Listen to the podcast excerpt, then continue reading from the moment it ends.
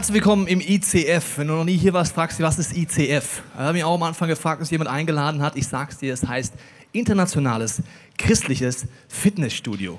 Vielleicht wusstest du das noch nicht. Hier siehst du schon das erste Gerät. Das heißt, die Serie heißt Next Step Leben in Bewegung. Wir werden heute am Bereich Fitness erleben, was die Bibel dir und mir empfiehlt. Ganz egal, ob du diesen Gott schon kennst oder nicht, wie man Durchbrüche mit diesem Gott erleben kann. Und vielleicht hast du dir auch schon mal die Frage gestellt, wieso gibt es manche Menschen, da scheint es so, als hätten die irgendwie mehr geistliche Power. Da gibt es Menschen, da denkt man sich, wenn die die Bibel aufschlagen, irgendwie haben die einen anderen Level von Erkenntnis. Woran liegt das? Heute möchte ich dir ein paar Antworten geben, woran es liegen kann, laut Aussagen von Jesus. Wir sind in einer Serie, die heißt Next Step. Wir haben uns fünf Bereiche angeguckt. Ich habe sie dir zur Wiederholung mitgebracht. Es sind fünf Bereiche, über die die Bibel redet und die Psychologie redet, weil sie sagen, die fünf Bereiche sind absolut matchentscheidend, um ein Leben zu leben, das aufblüht. Es gibt den Bereich Glaube, da sind meine Werte drin, meine Gottesbeziehung drin, egal wie viel da schon ich erlebe. Beziehung zu Menschen, meine körperliche, seelische und geistliche Gesundheit meine zeitliche, finanziellen Ressourcen und meine Gaben und der Bereich Arbeit. In allen Bereichen gibt die Bibel viele Tipps und die Psychologen sagen auch, in den Bereichen ist es wichtig zu reflektieren, wie geht es mir da? Weil wenn es dort ich nicht auf eine gute Art stabil aufgebaut bin oder ich nicht mich wohlfühle, dann habe ich wie eine Lebenskrise in meinem Leben. Und wir haben uns angeguckt die letzten Wochen, dass es wie vier Phasen gibt im Glauben und jeder von uns wird sich in einer dieser Phasen wiederfinden. Die erste Phase ist, dass man Gott erforscht. EG, ich war sehr kreativ mit den Titeln, siehst du schon. Das heißt, vielleicht sagst du auch heute, du kennst diesen Gott nicht, aber du hast tausend Fragen, du erforscht, aber hast mehr Fragen als Antworten. Dann gibt es so den Moment, wo man diesen Jesus zum ersten Mal tief erlebt und eine Gottesbeziehung startet, beginnt die Gottesbeziehung, BG. Und dann geht es weiter, dass man in der Nähe von Gott leben kann oder Gott im Zentrum. Und da gab es die letzten Wochen immer solche Schritte, die wir uns angeguckt haben. Und das Interessante ist, dass das keine Zeitlinie ist. Man könnte so verstehen, okay, wenn ich heute mit diesem Gott noch nichts zu tun habe, irgendwann in gefühlten viereinhalb Jahren werde ich vielleicht an den Punkt kommen, dann dauert es nochmal circa, wenn ich schnell bin, zwei Jahre, dann bin ich da, dann drei Jahre hier und nach zehn Jahren bin ich da. Das ist keine Zeitlinie hier. Es ist auch kein Automatismus, wo man von da nach da kommt, sondern es ist etwas sehr Interessantes. Eine Person, und wenn du das schon getan hast, weißt du, von was ich rede, die Jesus zum ersten Mal erkennt und diese Entscheidung trifft, dass Jesus ins Leben kommt, sagt zu diesem Jesus, Jesus, du sollst mein Chef sein in meinem Leben, ich nehme dich an, ich lasse mich taufen. Diese Entscheidung würde bedeuten, dass Gott im Zentrum ist. Das heißt, wenn ich verstehe, was der Glaube ist, ist meine Startentscheidung die, aber was passiert dann unterwegs? Wir haben uns angeguckt die letzten Wochen. Es kommen Sorgen, Alltagssorgen, Schwierigkeiten im Glauben. Vielleicht, dass du auf eine Art Verfolgung erlebst, vielleicht Situationen, wo du Gott nicht verstehst, Frust hast, Verletzungen hast. Und dann gibt es die Situation, dass du nicht automatisch hier dauerhaft lebst, sondern wir starten alle mit Gott im Zentrum, wenn wir diesen Jesus einladen, aber bleiben nicht dort. Und das, was Jesus dort erzählt in diesem Gleichnis, soll uns helfen zu verstehen, wie kann ich einfach dort einem, in einer Situation leben und dort auch bleiben, wo mein Leben aufblüht und Gott mit mir intensiv vorwärts geht. Und ich habe dir die Bibelstelle mitgebracht, Markus 4. Es geht jetzt um diesen vierten Bereich, Gott im Zentrum. Und dort heißt es folgendermaßen: Die übrige Saat, hat Jesus hier ein Beispiel erzählt, die Symbolik aus der Landwirtschaft, aber viel auf fruchtbaren Boden wuchs heran und brachte das 30-fache, das 60-fache oder sogar das 100-fache der Aussaat. Diese Bibelstelle gibt es in Markus 4, Lukas 8 und Matthäus 13. Kleine Nebenbemerkung für die Hobbytheologen im Raum. Man kann Bibelstellen immer in verschiedenen Evangelien nachlesen. Werde ich auch gleich mit euch machen. Dann kommt man nämlich nochmal zu anderen Erkenntnissen. Also diese Saat ist die Botschaft Gottes, heißt es. Also das Wort Gottes fällt hier auf fruchtbaren Boden. Jesus erklärt das etwas später, was das bedeutet. Schauen wir uns auch mal an. Es gibt auch den fruchtbaren Boden, Menschen, die Gottes Botschaft hören und annehmen, sodass sie Frucht bringen, 30, 60 oder 100-fach. Das heißt, man erfährt diese Botschaft von diesem Jesus, man schlägt die Bibel auf und nimmt diese Botschaft an. Ich habe gesagt, Lukas erwähnt diese Bibelstelle auch. Ich schaue mal, was der dazu eine genauere Erklärung gibt in Lukas 8. Es gibt auch den fruchtbaren Boden, den Menschen, der Gottes Botschaft bereitwillig und aufrichtig annimmt. Und dann heißt es weiter, er bewahrt sie im Herzen und lässt durch, sich durch nichts beirren, bis sein Glaube schließlich reiche Frucht bringt. Also, der Boden ist in diesem Gleichnis, hast du die letzten Wochen, wenn du da warst, auch gemerkt, ein Symbol für unser Herz. Und jetzt heißt es, die Person, die Frucht bringt aus göttlicher Ewigkeitssicht, bewahrt diese Botschaft im Herzen und lässt sich durch nichts beirren. In diesem Gleichnis geht es nicht darum, dass es drei böse Menschen gibt, drei Vollpfosten, ja, die es einfach nicht gebacken kriegen, weißt du? Da kommen halt Sorgen des Alltags und äh, Geld, das mich überfordert oder Verletzungen und deswegen bin ich halt einfach so ein geistlicher Verlierer.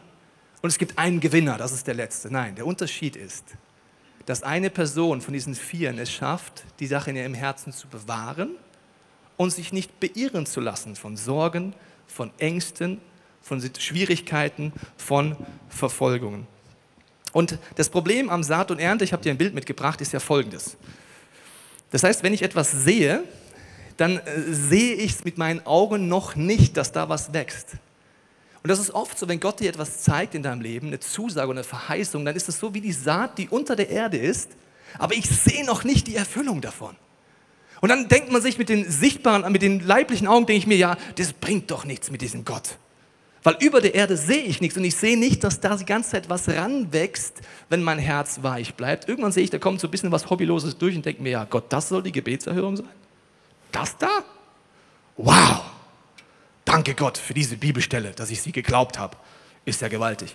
Wenn ich warte, wird es größer. Das können Dinge in deinem Leben sein, wo du merkst, du hast wie in deinem Herzen so die, die Verheißung von Gott bekommen, einen Partner zu kriegen oder ein Kind zu bekommen oder eine Vision, wo du sagst, der folgst du nach, aber gefühlt passiert einfach nichts. Es passiert nichts. Und du denkst dir, Gott ist tot, Gott ist weg, Gott macht nichts. Und das ist so diese Phase hier. Und das ist die meiste Phase, wo wir oft aufgeben und eben nicht in diesen Boden reinkommen, der 30, 60 und 100-fach Frucht bringt, weil wir Gott nicht vertrauen können in diesen Phasen. Das sind Situationen, wenn du sagst, ja, zum Beispiel, du wünschst dir ein Kind.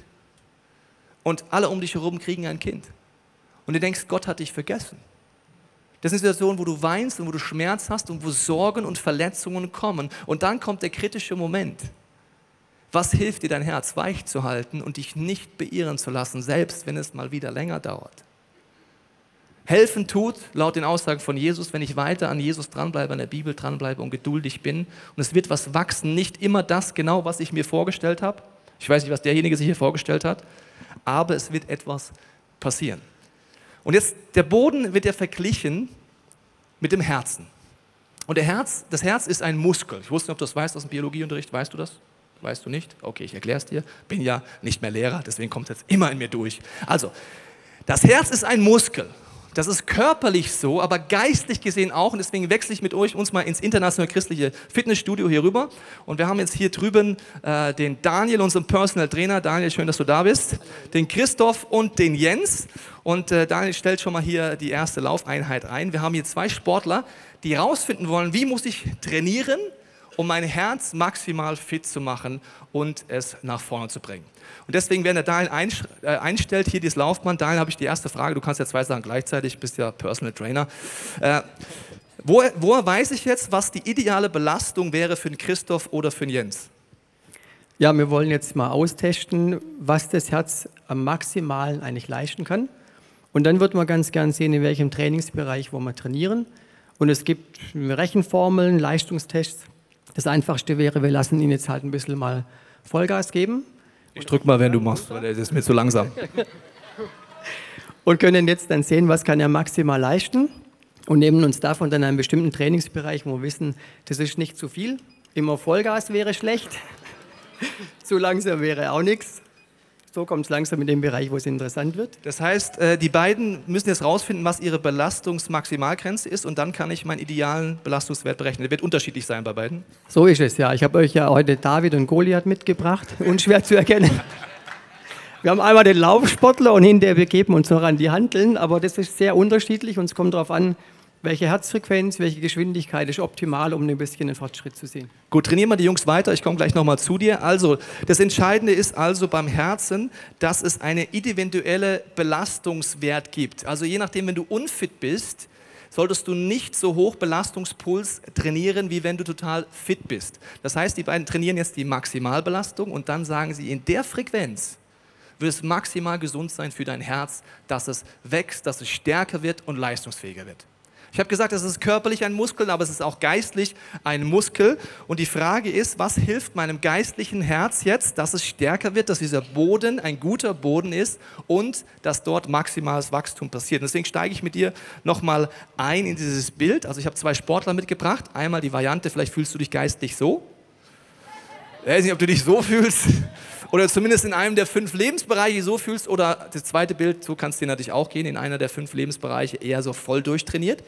Aber das Entscheidende ist, ich will mir jetzt wieder mal angucken, was sagt Jesus zwischen dem Gleichnis und der Erklärung. Da gibt es nämlich einen Hinweis darauf, wo der Schlüssel liegt für dieses weiche Herz. Lege ich den mal vor aus Matthäus, da heißt es folgendermaßen. Später kamen seine Jünger und fragten ihn, weshalb verwendest du solche Gleichnisse, wenn du zu den Leuten redest? Also er hat nur diese Beispielgeschichte ohne Erklärung erzählt. Jesus antwortete, euch lässt Gott die Geheimnisse seiner neuen Welt verstehen, anderen sind sie verborgen. Denn wer viel hat, der bekommt noch mehr dazu. Ja, er wird mehr als genug haben. Wer aber nichts hat, dem wird selbst noch das wenige, das er hat, genommen. Also das hört sich ziemlich unfair an, muss ich sagen. Deshalb rede ich in Gleichnissen denn sie sehen, aber sie erkennen nicht, sie hören, aber sie verstehen es nicht. Wenn du die Bibel nicht weiterliest an gewissen Punkten, hat man ein schräges Gottesbild. Weil man denkt sich, warum macht Jesus das so? Also da ist jemand, der hat keine Verständnis, keine Einsicht, ist halt so, sag ich mal, eher ein Loser, der ist mit so einem großen L auf der Stirn schon zur Welt gekommen. Verstehst du? Der hat halt ein Problem und der versteht, der versteht, der hört und versteht nicht. Also das ist doch unfair, oder? Wir lesen mal weiter. Denn das Herz, aha, hier haben wir es. Es geht ja die ganze Zeit ums Herz, gell? Dieses Volkes ist hart und gleichgültig. Sie sind schwerhörig und verschließen die Augen. Deshalb sehen und hören sie dich nicht. Das heißt, offensichtlich habe ich da Einfluss drauf. Ich verschließe entweder mein Herz oder ich mache es auf. Okay. Und dann sehe ich oder sehe ich nicht. Sie sind nicht einsichtig und wollen nicht zu mir umkehren. Und jetzt kommt was sehr Schockierendes. Darum kann ich ihnen nicht helfen und sie heilen. Also wenn du eine schockierende Bibelstelle sehen willst, dann die. Gott, der unlimitierte Gott, der alles kann, sagt zu dir und zu mir, wenn wir unser Herz verhärten und seine Ideen nicht anwenden, kann er uns nicht helfen und kann uns nicht heilen. Das ist doch krass, oder? Das heißt, wenn wir nicht darauf achten, was Jesus hier sagt, deswegen sagt er, wenn ihr dieses Gleichnis nicht versteht, dann versteht ihr eigentlich gar nichts, dann ist meine Aufgabe zu fragen, was hält jetzt mein Herz weich, was hält mein Herz fresh, damit Gott mich heilen und verändern kann. Und diese dramatische Aussage ist etwas, was mich herausfordert. Das heißt, es gibt Menschen, die die Bibel aufschlagen und diese Prinzipien anwenden und die deswegen mehr Einsicht haben als jemand anders, mehr geistige Power haben und mehr Frucht bringen. Warum? Nur wegen dem Herz.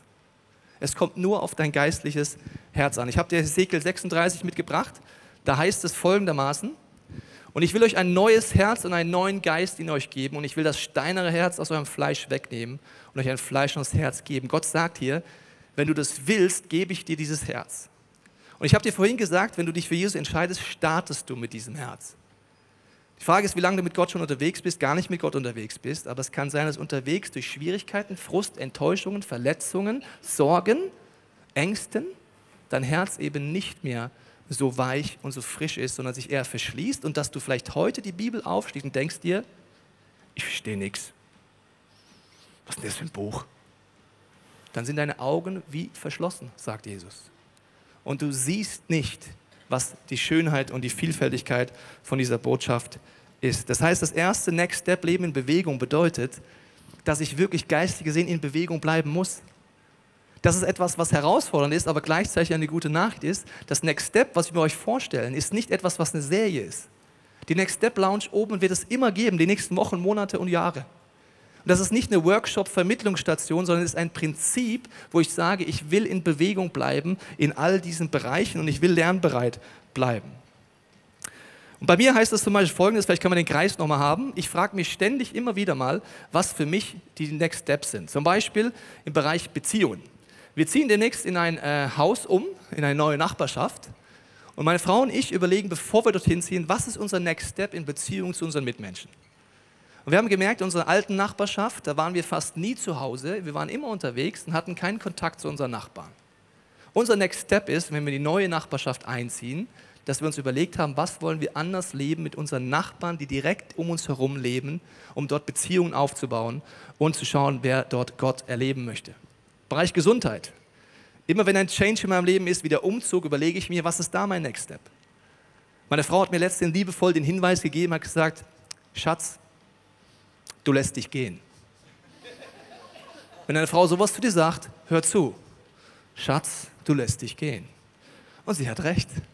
Ich lasse mich seit ein paar Wochen gehen. Ich mache keinen Sport mehr, ich bewege mich nicht mehr, ich bin eher träge.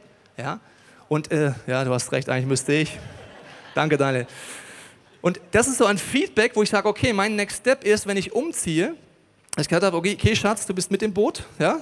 Wir machen das so, montags, Vormittag, muss ein realistisches Ziel sein, werden wir beide, nachdem unser Sohn in die Schule gefahren ist, gemeinsam Sport machen in dem Park neben unserem neuen Haus. Also das sind so Next Steps. Das heißt, in Bewegung bleiben ist etwas absolut Entscheidendes. Jetzt gehe ich nochmal zurück zu äh, unserem Trainer hier, Daniel. Was passiert denn jetzt, wenn ich zum Beispiel verletzungsbedingt eine längere Pause machen müsste? Das Problem ist ein bisschen, was er sich jetzt alles schön erarbeitet hat funktioniert er über einen gewissen Reiz, den wir setzen. Und wenn der weg ist, sagen wir mal zwei Wochen, dann wird auch die Kreislaufleistungsfähigkeit wieder zurückgehen. Der Herzmuskel wird wieder schwächer werden und wir fangen quasi immer wieder ein bisschen von vorne an. Kann ich mir so vorstellen, ich hatte mal äh, einen Gips äh, zwei Wochen lang und dann war die Seite, wo der Gips war, danach das Bein halb so dick wie das andere, weil die Muskeln weggegangen sind. Ist so ähnlich beim Herzmuskel, wenn ich jetzt nicht mehr trainiere? Kommt im Grunde aufs Gleiche raus, genau wie du schon sagst. Also Muskel bleibt Muskel, ob es jetzt am Arm ist und man trainiert ein bisschen und sieht nachher so aus. Oder ob wir den Herzmuskel nehmen und es ist im Grunde das gleiche Konzept. Wenn der optimal belastet wird, wird er wachsen, wird er leistungsfähiger. Wenn die Belastung fehlt, geht alles wieder zurück. Was passiert denn jetzt, wenn ich zum Beispiel eine Krankheit habe oder ein Virus habe und dann trainiere? Was könnte passieren? Mm, es ist dann gefährlich, wenn jemand, also im Leistungssport passiert das manchmal, dass man sich denkt, jetzt, wie konnte das sein? Fußballer auf dem Fußballplatz kippt er tot um oder so.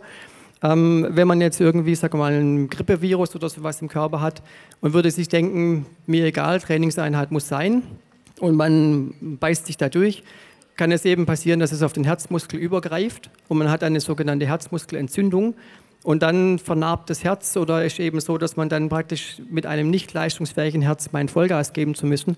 Und das kann eben auch nach hinten losgehen. Vielen Dank, Daniel. Ich würde sagen, ihr könnt mal zum Krafttraining rübergehen, weil die Jungs schwitzen schon ein bisschen. Also die zwei Dinge kannst du wieder eins zu eins, wenn Jesus ein Bild in der Bibel verwendet, dann ist immer mein Gedanke, überleg mal, warum nimmt er dieses Bild? Der weiß dann nicht nichts Besseres, denkt sich, naja, wir reden mal übers Herz sondern es ist ein ganz tiefes Bild. Also beim Herz ist es so, haben wir jetzt gerade gehört, ein Herz, erstens mal, wenn du aufhörst zu trainieren, geht der Muskel zurück. Und dummerweise ist es mit Gott auch so. Wenn ich einfach sage, ich halte den Status, ich mache einfach nichts mehr, dann gehen meine Muskeln weg, meine geistlichen. Egal in welchem Lebensbereich. Das heißt, wenn ich aufhöre, Next Step zu leben, ist das der Rückschritt. Und das Zweite gilt leider auch. Wenn du an dem Punkt bist, dass du sagst, du hast eine Verletzung in deinem Leben, du hast wie ein Virus, jemand anderes hat dich verletzt, du bist enttäuscht von Gott und du nimmst es nicht ernst, dann passiert das Gleiche, dass unter Belastung, unter geistlicher Belastung dein Herz genauso vernarbt wie beim Sport. Und dass du Rhythmusstörungen kriegst, wie beim Sport. Und dass du geistlich wie tot umgehen kannst. Es sind immer Situationen, letztens erzählt mir jemand vollkommen schockiert, sagte, du, da gibt es diese eine Freundin von früher. Die war so on fire für Jesus. Die hat Jugendarbeit gemacht. Du kannst es nicht vorstellen. Und von jetzt auf gleich von jetzt auf gleich hat er einfach vollkommen Schluss mit Gott gemacht und nichts war mehr da. Das ist wie der Profisportler vor kurzem, Ironman, Topsportler, fällt tot und unter der Dusche um. Zack, einfach im Alltag. Warum? Er hat den Virus nicht ernst genommen und trotz Krankheit trainiert. Und so ist es in deinem Leben auch. Jesus sagt es immer wieder. Diese Dinge anzugehen, über Get Freeze, über sonstige Themen, Verletzungen angehen, geistlich ist das A und O, wenn du dein Herz weich halten willst. Und das ist deine und meine Entscheidung. Jesus sagt dem Vater unser, so wie ihr vergebt, werde ich euch vergeben. Das sind Dinge, die hörst du in dieser Kirche, wenn du länger da bist, schon zum zwei Millionsten Mal. Aber wenn wir es nicht ernst nehmen, werden wir keinen Schritt gehen. Das heißt, geistlich kann ich genauso in die Rhythmusstörung, in die Herzmuskelentzündung reinkommen, wenn ich die Dinge nicht angehe. Wenn du nicht weißt, wie es geht, kannst du gerne heute in die äh, Next Step Lounge gehen und nachfragen, wie kann ich Verletzungen angehen? Was könnte mein Next Step sein? Wie gehe ich mit Enttäuschung gegenüber Gott um? Das sind ganz wichtige Fragen. Und der dritte Punkt ist, jetzt gehe ich mal zu unseren Jungs nochmal rüber. Daniel, vielleicht könnt ihr nochmal hier zu mir ein bisschen herkommen. Meine Frage ist jetzt beim Krafttraining, woher weiß ich jetzt beim Krafttraining, was da der ideale Reiz ist? Also es ist im Grunde ähnlich wie bei dem Herz-Kreislauf-Training auch. Man wird immer ein bisschen schauen, was die Jungs maximal drauf haben. Ja, der Christoph wahrscheinlich ein bisschen mehr als der Jens, ich weiß es nicht genau. Und dann schauen wir uns an, so ist gut genau, was das maximale Gewicht ist, was er stemmen kann. Und haben dann eben wiederum irgendeinen Wert, von dem wir runterrechnen. Es gibt so einen Reizschwellengesetz. Du bist selber ein Sportstudent gewesen, ich weiß darum. Man würde sagen, ein zu hoher Reiz kann auch Verletzung machen. Dann reißt was oder geht das Gelenk irgendwie, würde man Schmerz bekommen. Zu wenig bringt halt auch nichts. Es ist vielleicht jetzt fast ein bisschen zu wenig. Ja, sieht ein bisschen wie Kindergeburtstag aus bei ihm. Kannst du mir mal die eine Handel geben, Christoph, da drüben? Die eine Handel bräuchte ich mal. Ja, also okay, das heißt, äh, ich würde die maximal ja. Es geht mir auch hier halt um den optimalen Reiz zu finden, dass ich sage, was will ich vom Muskel, Muskelwachstum und dann rechnet man von diesem Maximalen runter, was ist das Optimale, um jetzt ein bisschen einen Reiz zu geben. Das ist so 65 bis 85 Prozent, so ungefähr, kann man sagen? Genau. Okay. Alles klar. Bei 85 Prozent? Okay. Ja. Geistig gesehen ist wieder, wie soll ich sagen, dummerweise genau das gleiche Prinzip. Äh, in jedem dieser fünf Bereiche kannst du und solltest du Reize setzen. Wenn du die Reize nicht setzt, das nennt man einen Glaubensschritt, wird dein Muskel auf Dauer abnehmen, geistlich gesehen. Ich möchte es dir mal an einem Beispiel in meinem Leben machen. Ich mache es am Beispiel Großzügigkeit oder Ressourcen. Dann, wenn ich habe gemerkt, wenn ich großzügig bin mit meiner Familie, wenn wir mit Geld großzügig sind, mit unserer Zeit oder unseren Gaben, repräsentieren wir am allerbesten diesen Gott. Wusstest du das? Also wenn du Gott repräsentieren willst, dann ist Großzügigkeit das Beste. Geiz ist geil, ist so gar nicht göttlich, muss ich dir sagen. So gar nicht. Ja? Jeder, zwei Freunde gehen zusammen Kaffee trinken und rechnen dann aus, dass der einen noch 2,84 Euro ihm zurückgeben muss. Das ist so, wie soll ich sagen? Interessant. Ja. Und jetzt ist es so, bei äh, Großzügigkeit überlege ich auch immer wieder mit meiner Familie, was ist unser Next Step? Und der Next Step ist einfach ein bisschen Gewicht mehr drauflegen, um den Reiz auf den Muskel zu kriegen. Und das ist in meinem Leben was ganz anderes als bei dir. Wenn du noch nie Großzügigkeit ausprobiert hast, ist mein Next Step nicht deiner, weil das wäre viel zu viel Gewicht für dich und dein Muskel würde reißen. Und du würdest Schmerzen haben. Zum Beispiel gibt es gewisse Prinzipien in der Bibel. Das eine ist der, das Prinzip des Zehnten. Und die Leute fragen mich immer wieder, warum redest du oft drüber? Also erstmal rede ich gar nicht oft drüber, kannst den Podcast nachhören. Es ist nur gefühlt oft, weil dieses Thema uns so gar nicht gefällt. Warum rede ich darüber? Weil es eines der geilsten Themen überhaupt ist. Weil ich dir sagen will, wie mein Glaube wächst und mein Herz weich bleibt, ist Großzügigkeit das beste Training.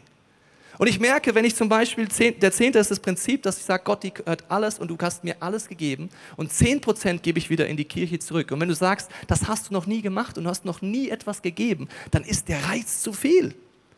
In meinem Leben, ich lebe das seit 17 Jahren, der Zehnte ist boring, gehen, langweilig. Wenn ich dort stehen bleibe, dann werde ich so ein Schnarchchrist. Verstehst du? Für mich ist die Frage, was heißt Gott, ich, du kannst mehr, du hast mehr. Also haben wir angefangen, vor zwei Jahren weit über den Zehnten hinaus zu geben und haben gesagt als Familie, wir fangen ein Konto an. Wenn Gott was braucht, heißt es, wo wir eine prozentuale Zahl draufladen. Und jetzt war ich unterwegs mit meinem israelischen Pastorenkollegen, ein messianischer Jude, und ja, da habe ich geredet über Großzügigkeit und den Muskel trainieren, weil es ist schon gut, so 5% mehr drauf zu packen in den Training hier, sage ich mal so. Und dann sagte er, ja, weißt du, Tobi, also wir Juden, wir geben nicht 10%. So, ja, okay, was gebt ihr? 30. What? Jetzt wird es mir langsam ein bisschen schwer. Muss ich sagen, oh, wie 30? Er sagt, ja, also musst ja mal den ersten Teil der Bibel genau lesen. Da habe ich gesagt, ja, erklär mal. Er sagt, ja, der erste Zehnte, der ist vollkommen normal. Den gebe ich in die Church. Der ist dafür, dass hier äh, Kirche aufblüht, Menschen Gott kennenlernen. Und dann sagt er zu mir einen krassen Satz, sagt er, und Tobias, das ist noch gar keine Großzügigkeit. Sag ich, was? Er sagt, ja, das ist keine Großzügigkeit. Das ist so, wie wenn du an eine Kasse gehst und mit einem 100-Euro-Schein bezahlst, das kostet aber nur 90 und du kriegst 10 Euro zurück, dann knutschst du nicht den Kassierer ab, sagst, Mensch, bist du großzügig. Sowas habe ich noch nie erlebt. Du bist ja so ein toller Penny-Tangle-Mann, Netto-Kassierer. Was ist mit dir los? Das gehört doch eh dir. Also, das ist das, sagt er, das ist noch keine Großzügigkeit. Okay, was ist denn Großzügigkeit? Sagt er, ja, dann die nächsten 10 Prozent im jüdischen Verständnis nimmt man damit, die, mit der Familie auf die Feste zu gehen. Das sind, die wir in den nächsten Wochen uns auch anschauen. Das sind Situationen, wo Urlaub ist, die Familie in der Gegenwart Gottes auftankt und Freude hat. Die Bibel sagt, kauf Alkohol ein von diesen 10 Prozent. Das ist wichtig für manche Christen zu wissen, dass in der Bibel steht, du musst Alkohol einkaufen. Okay.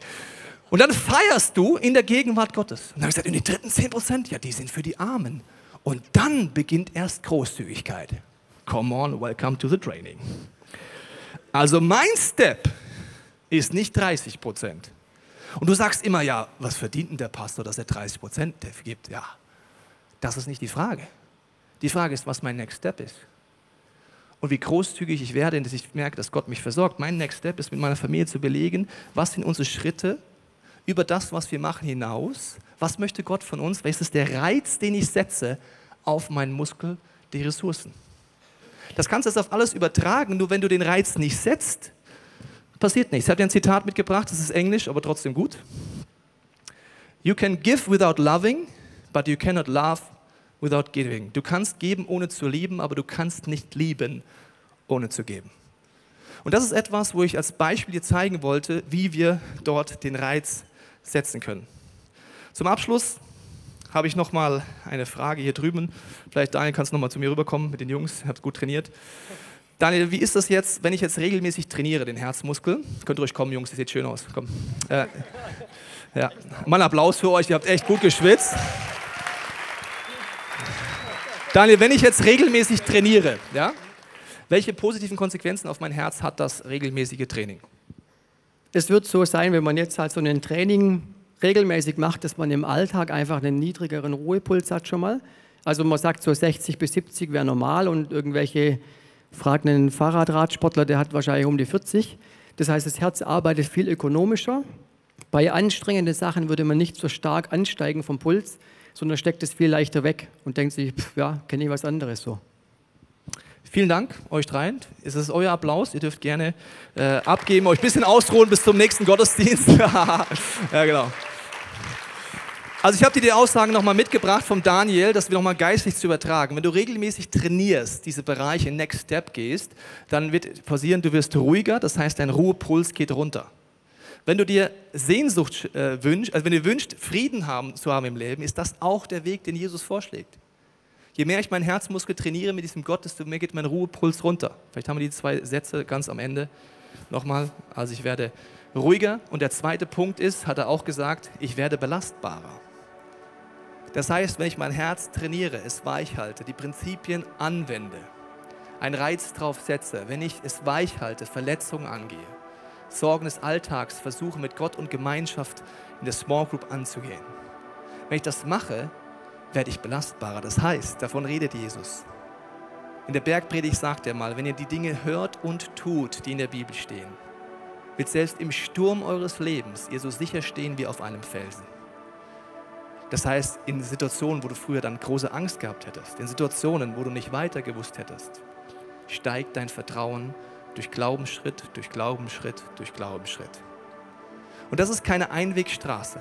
Es gibt Situationen, da hast du Rückschläge, Situationen, da verstehst du Gott nicht. Aber gerade da beginnt das Training. Ich weiß noch genau, meine Frau, zuckersüß, mit 18 habe ich sie kennengelernt.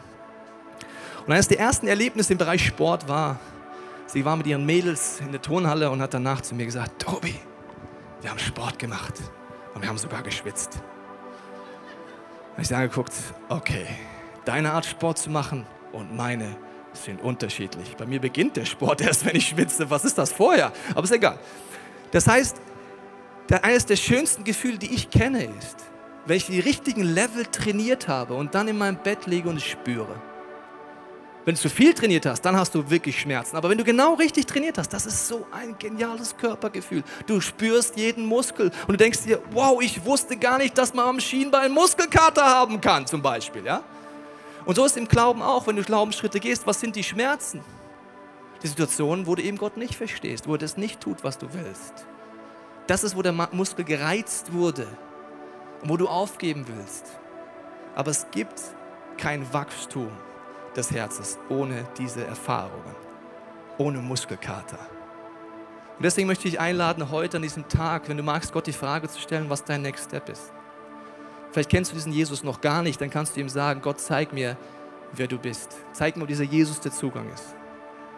Wenn du mit diesem Jesus lebst und du merkst, dass dein Herz gerade nicht besonders weich ist, dann kannst du dieses Gebet aus Hesekiel beten und sagen, Gott schenkt mir ein neues Herz.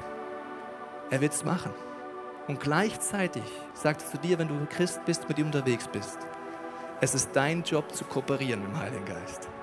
Es ist dein Job, Prinzipien ernst zu nehmen, Verletzungen anzugehen mit Gottes Hilfe und der Hilfe deiner Freunde und dein Herz weich zu halten, die Sorgen anzugehen und ein Mensch zu werden, der großzügiger wird, der mehr Gottes Wesen widerspiegelt, weil am Ende vom Tag ist dieses Next Step folgendes, dass du Jesus ähnlicher wirst.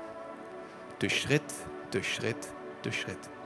Und ich möchte jetzt beten und wenn du magst, kannst du einfach in der Stille dein Herz aufmachen und diesem Gott die Möglichkeit geben, dir deinen nächsten Schritt zu zeigen in deinen Herzen, in deinen Gedanken. Vater, ich danke dir für jede Person, die heute da ist und ich danke dir, dass du gute Ideen hast in unserem Leben. Du weißt, wie es jedem von uns geht. Du siehst die Personen heute, die verletzt eher am Boden liegen geistlich und die nicht trainieren können. Und es auch merken, dass der Herzmuskel gerade entzündet ist. Ich bete, Heiliger Geist, dass du jetzt diesen Personen deutlich zeigst, dass du sie rufst, zu dir zu kommen. Und auch ehrlich zu werden vor Menschen, um diese Muskelentzündung anzugehen.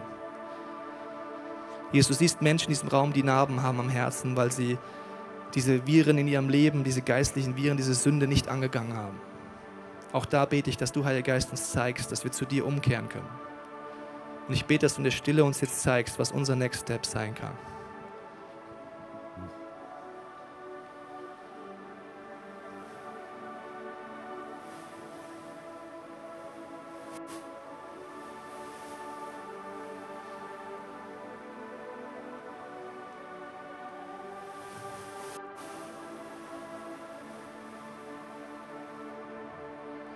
Jesus, ich binde jetzt den Geist der Anklage und der Hoffnungslosigkeit über dem Leben jeder Person. Ich danke dir, Heiliger Geist, dass du ein Geist bist, der uns einlädt, Schritte zu gehen, der uns Mut macht, einfach den nächsten Schritt zu gehen. Ich nehme auch alle Anklage von deinem Leben, wo du denkst, ich müsste ein Leistungssportler sein. Gott erwartet nichts von dir aus zu sagen, möchtest du einen Schritt heute gehen. Und ein Schritt in der Reha, in der Wiederherstellung, der Physiotherapie ist ein Schritt in die richtige Richtung. Amen.